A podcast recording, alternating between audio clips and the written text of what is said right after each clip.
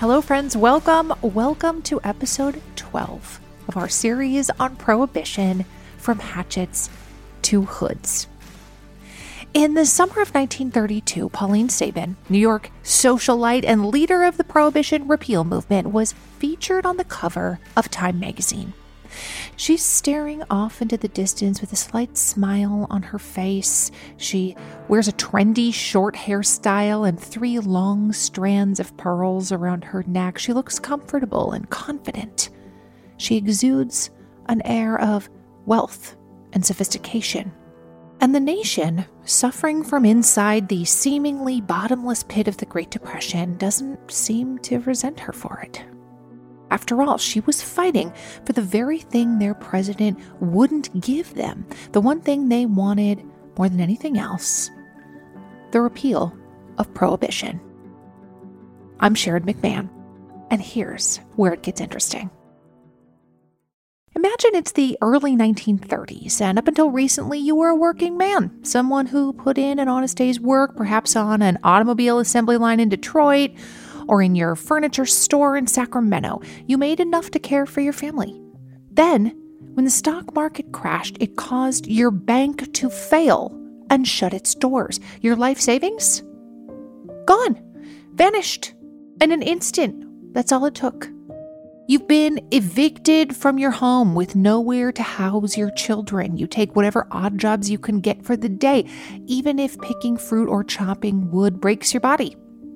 Your wife is too weak with hunger to stand in the three hour long bread line sponsored by a local charity. Your children are starving and sick because you can't get clean water and your living conditions are unsanitary. And when you get your hands on the daily newspaper, you read about President Hoover's latest speech, and it's more of the same. Pull yourself up by your bootstraps, he says, and find help from a neighbor because the United States government is not going to provide it. But your neighbor's story is exactly like yours. So, in honor of the president who's become so out of touch with his people, the shanty town where you live in squalor with thousands of other people is called a Hooverville. The newspaper, with his words splashed across its pages, becomes your Hoover blanket. When you turn your pockets inside out to show just how completely empty they are, you call them Hoover flags. There are homemade signs hung around your Hooverville that read, In Hoover we trusted, and now we're busted. And here's where Hoover put us. The poverty, the anger, the desperation, it was widespread and commonplace. Around the country, millions of people grew fed up with Hoover's hands off policies. But believe it or not, there was something making many American people even more ticked off at their president prohibition. When the stock market crashed in 1929, thousands of banks failed. And since deposit insurance didn't exist yet, when the banks closed, nearly 9 million Americans lost their entire life savings. Whatever was put in the bank was gone for good. By 1932, nearly a thousand people were losing their homes every single day, and 100,000 people were losing their jobs each week. One out of every four people were unemployed and standing in long lines every day, hoping to find work, any kind of work that would pay them a few coins. Apartments and houses overflowed as those who were lucky enough to keep their living spaces took in friends and family members who were not. Those who couldn't find shelter found whatever land they could near water and built Hooverville camps. In Washington, D.C., encampments sprung up along the Potomac. In St. Louis, they were stretched out near the bridges over the Mississippi River, and in New York City, they dotted the shores along the East and Hudson rivers. One of the largest Hoovervilles in the country stood in Seattle around Puget Sound, and it lasted from 1931 to 1941, despite being burned down twice by the police in hopes that its inhabitants would disperse a decade, not a few weeks, not a year or two. Makeshift towns for out of work Seattleites were home to around 4,000 people, most of them white European immigrants. Factories shuttered their doors, farmers lost their land, people stowed away on rail cars hoping to find work and food in another part of the country.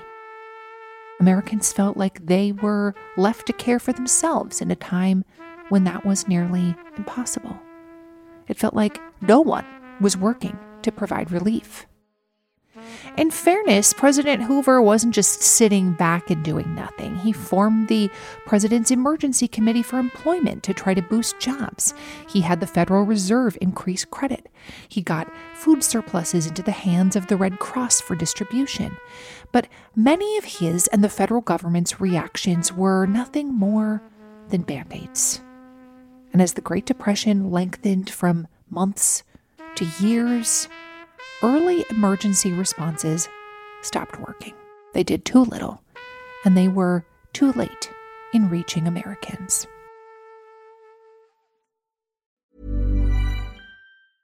Life is full of awesome what ifs, and some not so much, like unexpected medical costs. That's why United Healthcare provides Health Protector Guard fixed indemnity insurance plans to supplement your primary plan and help manage out of pocket costs. Learn more at uh1.com. Quality sleep is essential. That's why the Sleep Number Smart Bed is designed for your ever evolving sleep needs. Need a bed that's firmer or softer on either side? Helps you sleep at a comfortable temperature? Sleep Number Smart Beds let you individualize your comfort so you sleep better together. JD Power ranks Sleep Number number 1 in customer satisfaction with mattresses purchased in-store. And now, save 50% on the Sleep Number limited edition Smart Bed for a limited time. For JD Power 2023 award information, visit jdpower.com/awards. Only at a Sleep Number store or sleepnumber.com. Hey, it's Ryan Reynolds, and I'm here with Keith, co-star of my upcoming film If, only in theaters May 17th. Do you want to tell people the big news?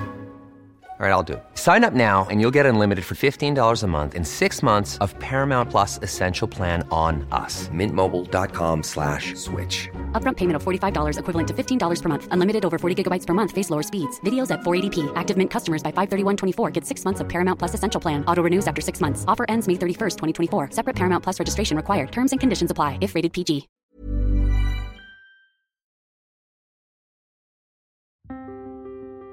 When the 1932 election year rolled around, President Hoover made it clear that he would decline the Republican National Committee's nomination for a second term as president if the party supported repeal of the 18th Amendment. The party backed him and his terms, and on August 11, 1932, President Herbert Hoover accepted the Republican presidential nomination. And in his speech, he said, It's my belief that in order to remedy present evils, a change is necessary. That change must avoid the return of the saloon. It is my conviction that the nature of this change, and one upon which all reasonable people can find common ground, is that each state shall be given the right to deal with the problem of alcohol as it may determine, but subject to the absolute guarantees in the Constitution of the United States to protect each state from interference and invasion by its neighbors and that in no part of the United States shall there be a return of the saloon system with its inevitable political and social corruption. In other words, he said if prohibition needed to change at all, it only needed to change from a federal to a state law. That wasn't enough for Americans, many of whom were ready for a complete repeal. Hoover had won election in 1928 in part because he generally supported prohibition, even while he vaguely acknowledged its growing flaws. His opponent, Al Smith, had wanted to repeal prohibition altogether, but voters rejected that idea when 58% of them cast their ballots for Hoover. But by 1932, four years later, it was a completely different story. The Great Depression had now been going on for two entire years. And Americans were hungry and tired. There were cities with half of their populations out of work. And yet, prohibition was still costing millions of dollars to enforce. And everyone knew that enforcement, by and large, wasn't working. Ending prohibition and resuming the alcohol industry seemed to some like a way to help end the Great Depression. Protests and signs popped up on street corners and vacant storefronts saying, to create employment for at least two and a half million people, amend the Volstead Act. And beer for taxation, jobs for millions. Many Americans saw the millions of dollars spent to enforce prohibition as wasted money for laws they no longer even wanted laws that were constantly being flouted by crime syndicates and bootleggers. Sure, Al Capone had gone to prison for tax evasion in May of 1932, but everyone knew that gangsters and rum runners were still hard at work, breaking the prohibition laws and skirting the authorities. Even if people had once felt that prohibition was important, it was now far less important to them than their ability to put food on the table for their families, because if alcohol was once again legal, it could be taxed.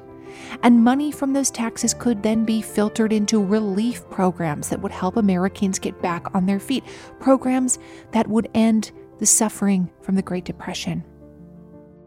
Hauser Associates, a market research company, conducted a confidential poll before the 1932 election that uncovered the importance of prohibition to the voting public. Hauser Associates, by the way, pioneered market research, which would pave the way for similar consulting and research businesses like Gallup.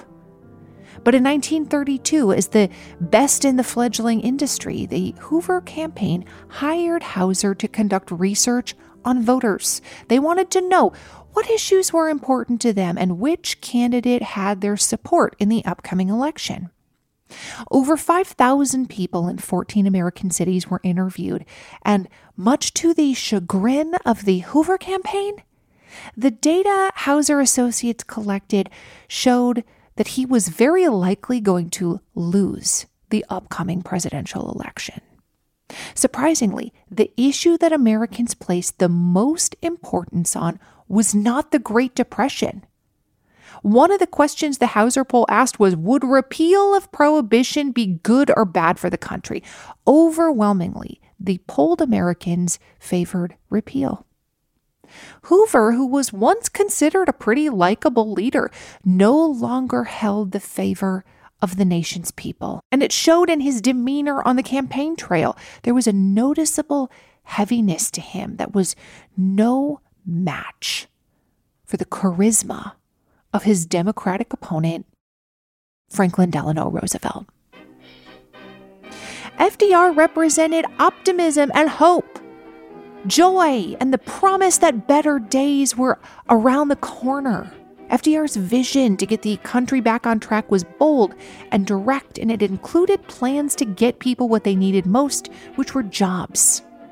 During his campaign, he outlined social programs that he had implemented in the state of New York that would later become the building blocks of his New Deal. And he had the endorsement of Pauline Sabin and the million and a half members of her women's organization for national prohibition reform because he promised to repeal prohibition.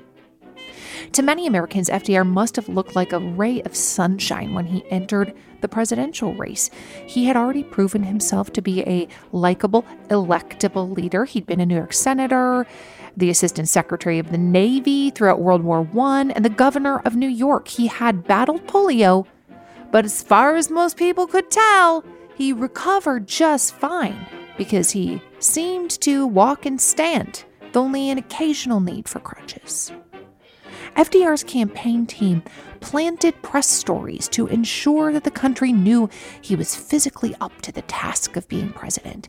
They paid for a Liberty magazine article with the title, Is Franklin Delano Roosevelt physically fit to be the president? According to the doctors, the article said he most certainly was.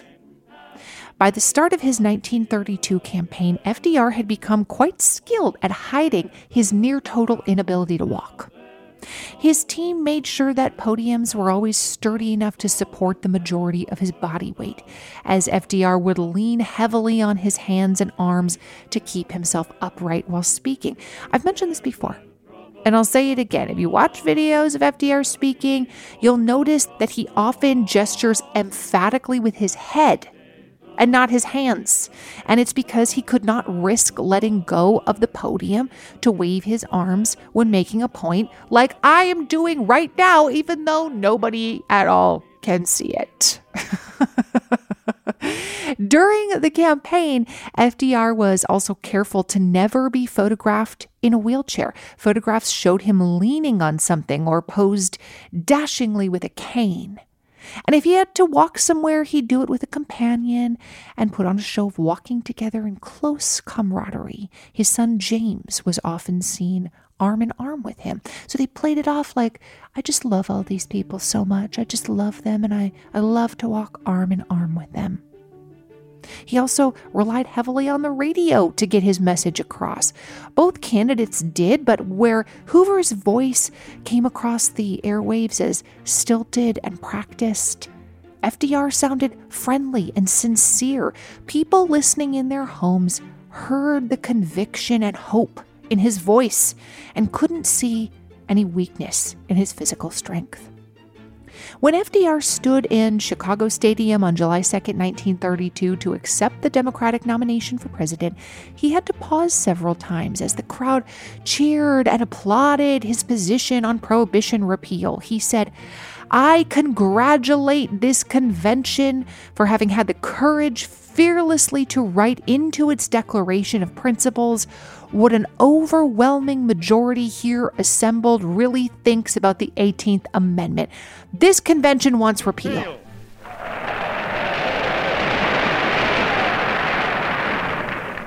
Your candidate wants repeal.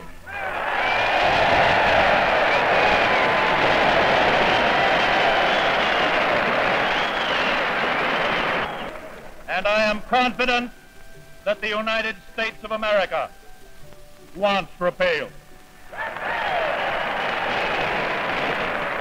I say to you now that from this date on, the 18th Amendment is doomed. In another similar campaign speech that same year, FDR simply began to speak his thoughts on prohibition by saying, And now a word as to beer. The crowd cheered so uproariously that even as he laughed and gestured repeatedly for them to settle down so he could keep speaking, they continued to roar their approval. FDR supporters bought license plates with a frothy mug of beer in the center and photos of FDR and his running mate, John Nance Garner, on either side. Campaign buttons said, Vote for Roosevelt and repeal, or for repeal and prosperity largely because of what FDR had to say about repeal. Hoover's campaign was toast. As the story goes, shortly before the election in November of 1932, the White House received a telegram addressed to the president. It was anonymously sent and it had just one line. It read, Vote for Roosevelt and make it unanimous. They were sending that to Hoover, saying, vote for Roosevelt and make it unanimous. And while it wasn't exactly unanimous, almost 23 million Americans voted for FDR, which was more than enough to secure him the win. And what's more, Democrats swept the board and took control over both the House and the Senate. After 12 years of Republican dominance during Prohibition, the message from Americans was clear. They were ready for repeal and trusted the Democrats to make that happen. Almost immediately, an event in Florida solidified the country's trust in their new president elect. The show is sponsored by BetterHelp. We all have stress in our life. Absolutely. It's unavoidable. It's just part of the human experience. But some of us have more than others, and some of us handle it better than others. Some of us really keep it bottled up, and it can start to affect us negatively. I would imagine at some point in your life you can relate to this, right? And therapy is a safe space to be able to get some of these things off your chest. And that is why so many people find benefit in speaking to a qualified professional. If you're thinking about starting therapy for something like managing your stress, give BetterHelp a try. It's entirely online, it's designed to be convenient, flexible, and suited to your schedule. Just fill out a brief questionnaire to get matched with a licensed therapist and you can switch therapists at any time for no additional charge. Get it off your chest with BetterHelp. Visit betterhelp.com slash Sharon today to get 10% off your first month. That's betterhelp, H-E-L-P dot com slash Sharon. We hear from a lot of interesting people on this podcast, and I know that I am always hungry for more. And what if you could learn from the world's best all in one place? Guess what? You can. With Masterclass, you can learn from the best to become your best. Masterclass is the only streaming platform where you can learn and grow with over 200 of the world's best instructors. For just $10 a month, an annual membership with Masterclass gets you unlimited access to every instructor. And you can access Masterclass on your phone, your computer, your smart TV, even in audio modes. You can listen to it like a podcast. I know that when I watch Doris Kearns Goodwin, that first of all, I'm going to be getting fantastic information, that the production level is going to be incredible, and then I'm going to walk away feeling smarter and more informed than I was before. Right now, our listeners get an additional 15% off any annual membership at masterclass.com slash Sharon. That's 15% off at masterclass.com slash Sharon. Masterclass.com slash Sharon. We have all had embarrassing moments where something didn't smell quite right. And if you have any children or people in your lives who have stinky toes, stinky feet, and those stinky shoes pile up by the door of your house, and then when people come over, they're like, um, your house smells weird. There's a solution for that, and it is not necessarily spraying down your house with disinfectant. It is taking care of the smell at the source by using Lume on places like the people in your house's stinky feet. It is a whole body deodorant. It is safe to use anywhere on your body. It was created by a doctor who saw firsthand how stinky feet and other body parts are often misdiagnosed as problems when in reality you could just use a product like Lume and it would take care of the issue. It has been clinically proven to block odor all day and control odor for up to 72 hours. Lume's starter pack is perfect for new customers. It comes with a solid stick deodorant, a cream tube deodorant, two free products of your choice like mini body wash and deodorant wipes, and free shipping. As a special offer for listeners, new customers get $5 off a Lume starter pack with code Sharon at lumedeodorant.com. That equates to over 40% off your starter pack when you visit lumedeodorant.com and use code Sharon. On February 15, 1933, FDR was in Bayfront Park in Miami, giving an impromptu speech before heading to Washington, D.C. to prepare for his inauguration on March 4th.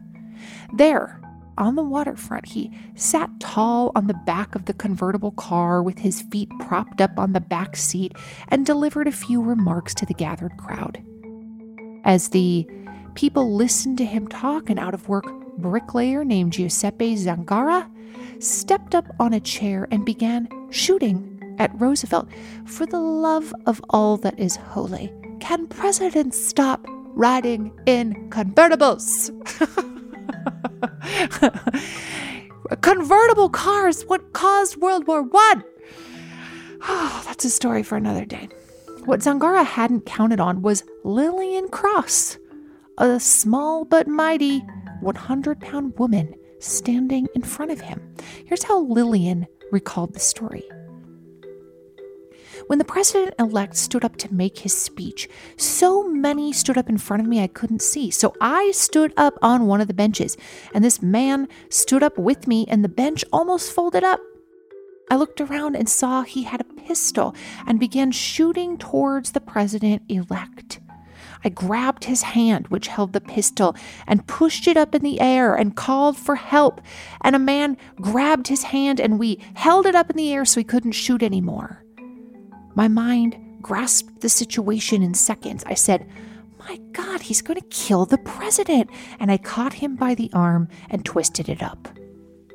Several men then attacked the shooter and might have killed him if FDR had not shouted, I'm all right, I'm all right, and asked the crowd to let the authorities apprehend Zangara. But five people were not all right. Four were wounded by stray gunshots, and a fifth, the mayor of Chicago, Anton Cermak, who had been next to Roosevelt in the car, was critically injured. FDR cradled the mayor and rode with him to the hospital where Cermak died a few weeks later. Giuseppe Zangara was taken to a local jail where he confessed to his plan of attempted murder by telling the police, I kill kings and presidents first, and next, all capitalists. He was executed by electric chair just six weeks later. Newspaper reports about the attempted assassination praised FDR for maintaining his composure throughout the harrowing event. It reinforced the public's perception of him as a calm, strong leader who was ready to take the helm. FDR was inaugurated on March 4th, 1933, and the phrase from his inauguration speech that has echoed through the ages was the iconic The only thing we have to fear is fear itself. FDR was speaking about the past 20 years of hardship, World War I, the flu pandemic, and the Great Depression. But one could make the argument that the greater line from his speech was when he said, This nation asks for action, and action now. Because President Roosevelt didn't just speak about action, he followed through and he took it. In his first nine days in office, FDR asked Congress to reorganize the banks, cut federal spending, and legalize beer containing 3.2% alcohol or less. Beer manufacturers across the country assured legislators that legalizing low alcohol beer would open up 300,000 jobs and produce $400 million in revenue in a single year.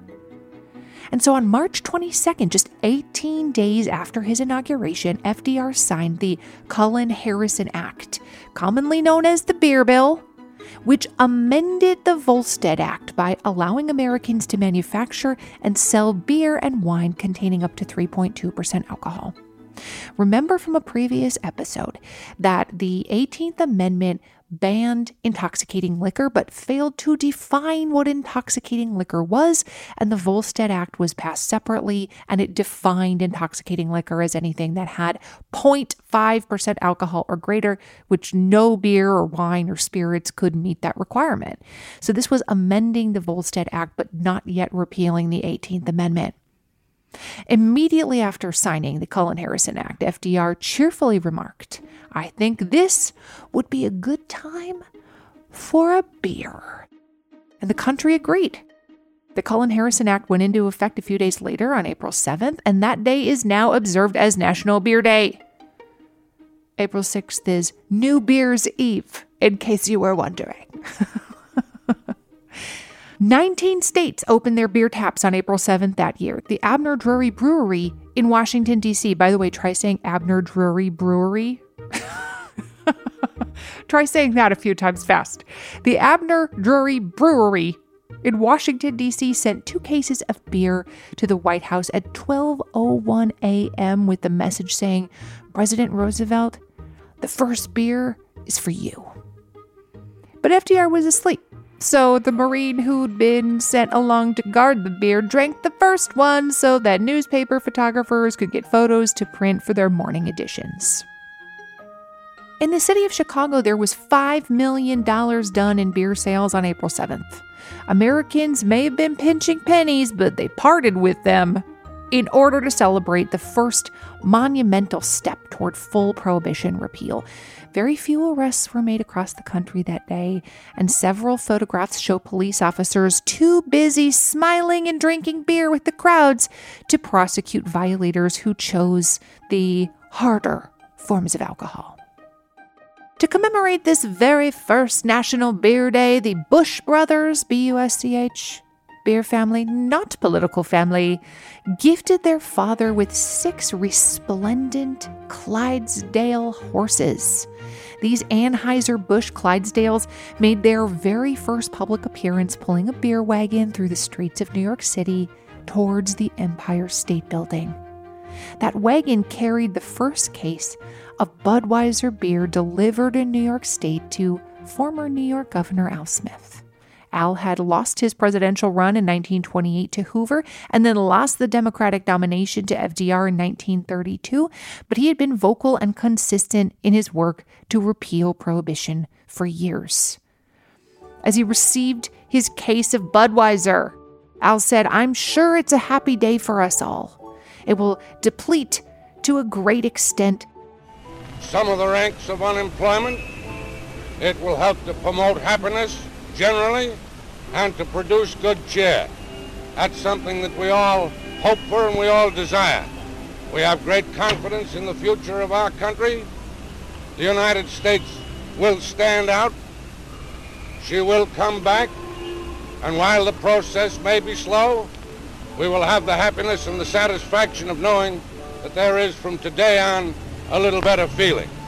Now, I've seen some things that amused me, entertained me, and amazed me on the corner of 34th Street and Fifth Avenue. But for the first time since the Empire State was built, I got a real thrill when I saw the six big horses coming along with the wagon load of beer. The only regret I have is that it isn't all for me. It was a happy day for sure, but when it was over, it wasn't enough progress to satisfy Americans. They wanted prohibition repealed. Full stop. And although the Cullen Harrison Act passed quickly after FDR took office in 1933, Congress had proposed the 21st Amendment to the Constitution to end prohibition much earlier. Way back in December of 1931, in the very same issue, reporting that Hitler was going to start displaying something called the Nazi banner. The New York Times outlined the two dozen bills that were in front of Congress, all laying out lawful attempts to amend or repeal prohibition. In previous years, Congress had been dominated by pro prohibition Republicans and dry Democrats, and these types of bills were essentially DOA. But as Americans began to change their minds, Congress began to evolve too. Listen, I know if you pick up any kind of beauty magazine or you follow an influencer, there's like a new skincare product every single day of the week, and it can be really difficult to know which ones to even try, like which one is worth your money. And if you're tired of cycling through ineffective skincare trends and overcomplicated routines, you might be excited to know that one of today's sponsors is OneSkin. Their products make it easy to keep your skin healthy. No complicated routines, just simple, scientifically validated solutions. The secret is OneSkin's proprietary OS1 peptide. It's the first ingredient proven to switch off the aging cells that cause lines, wrinkles, and thinning skin. I especially like the eye cream. It's not too thick where you feel like it's going to clog all your pores, but it goes on really, really nicely under makeup. For a limited time, you'll get an exclusive 15% off your first OneSkin purchase using the code Sharon when you check out at oneskin.co. That's O N E S K I N dot C O. Try OneSkin and enjoy younger, healthier skin without all the extra steps. That's oneskin.co, code Sharon.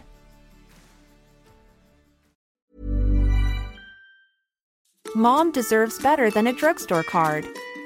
This Mother's Day, surprise her with a truly special personalized card from Moonpig. Add your favorite photos, a heartfelt message, and we'll even mail it for you the same day, all for just $5. From mom to grandma, we have something to celebrate every mom in your life. Every mom deserves a Moonpig card. Get 50% off your first card at moonpig.com. Moonpig.com. Planning for your next trip? Elevate your travel style with Quince. Quince has all the jet setting essentials you'll want for your next getaway, like European linen, premium luggage options, buttery soft Italian leather bags, and so much more. And is all priced at 50 to 80% less than similar brands. Plus, Quince only works with factories that use safe and ethical manufacturing practices. Pack your bags with high-quality essentials you'll be wearing for vacations to come with Quince. Go to quince.com/pack for free shipping and 365-day returns. This message comes from BOF sponsor eBay. You'll know real when you get it. It'll say eBay Authenticity Guarantee. And you'll feel it. Maybe it's a head turning handbag, a watch that says it all, jewelry that makes you look like the gem, or sneakers and streetwear so fresh every step feels fly. eBay gets it. So look for the blue check mark next to that thing you love and be confident that every inch, stitch, sole, and logo is checked by experts. With eBay Authenticity Guarantee, you can trust that feeling of real is always in reach. Ensure your next purchase is the real deal. Visit eBay.com for terms.